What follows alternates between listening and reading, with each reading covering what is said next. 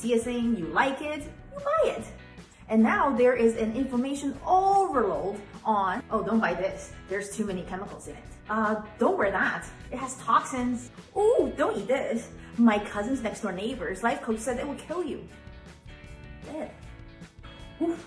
It can get overwhelming and straight up confusing. Are toxins the same thing as chemicals? And like, don't we need chemicals or toxins or something? And why are the names so freaking long and hard to read? And where did I put my phone? Bunny's here, and I will make it all easier for you. This is 3 Minutes of Rain, the fashion edition. First things first, everything is made of chemicals. Water, salt, the human body, we find it in nature, like caffeine in coffee beans, or we invent it, like plastic.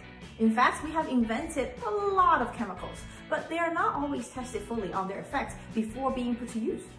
Of course, there is toxic stuff in nature, but when you hear we should avoid chemicals or toxins, that's mainly referring to the man-made chemicals that are or potentially be harmful to us. The reason the chemical is harmful varies. It can be the chemical itself, it can be the amount used, or the reaction when different ones are combined together. Like when you mix Mentos with Coca-Cola. The reaction can be hella fun, but the damage might be permanent. Most of us are not chemists or spelling bee champs. Polysucralfragilistic and there are enough things to worry about. Who got time to read labels and research ingredients? This is not Hogwarts. Idea is not to ditch all your earthly possessions and go live in a cave, or feel so guilty to buy a bottle of water when you really need it. It's just to minimize the man-made chemicals so you can live your life fuller. How, you ask? Well, here are five simple tips for the five major groups of products we live with day to day. Cosmetics. Less is more. Look for short and simple ingredient lists and when it comes to lotion and oil type of products, trying to go for more natural scents and colors than the artificial ones. I like coconut stuff. They smell nice. For clothing, go natural. When you can. I don't mean natural in your birthday suit, although that avoid the whole problem of having chemical on you. Prefer cotton, linen, wool type of natural fiber instead of the synthetic ones like polyester natural fiber usually breathe better too. For food, organic first. Since herbicide and pesticide are used to kill things, uh, best not to eat too many of those when they're on your produce. Most likely you can find organic choices in your local market. I like them because they taste better. For plastic, follow the POM.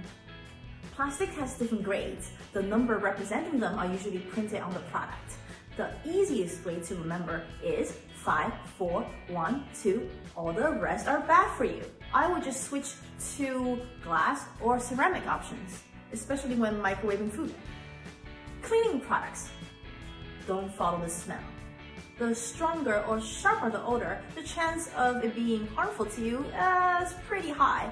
So handle with care or switch to a natural brand. And just because it smells toxic doesn't mean it cleans better either.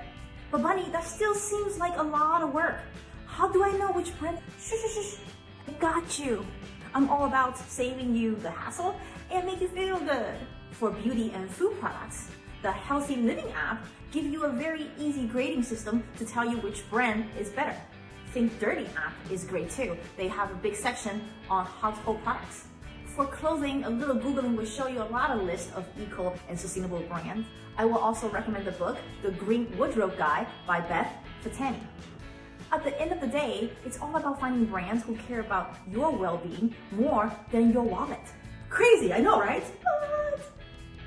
For joining us for 3 Minutes of Rain, a Pink Kangaroo production. Watch our video podcast at rainmagazine.com. If you have a burning question, comment, or email us at 3 minutes at rainmagazine.com. Until next time.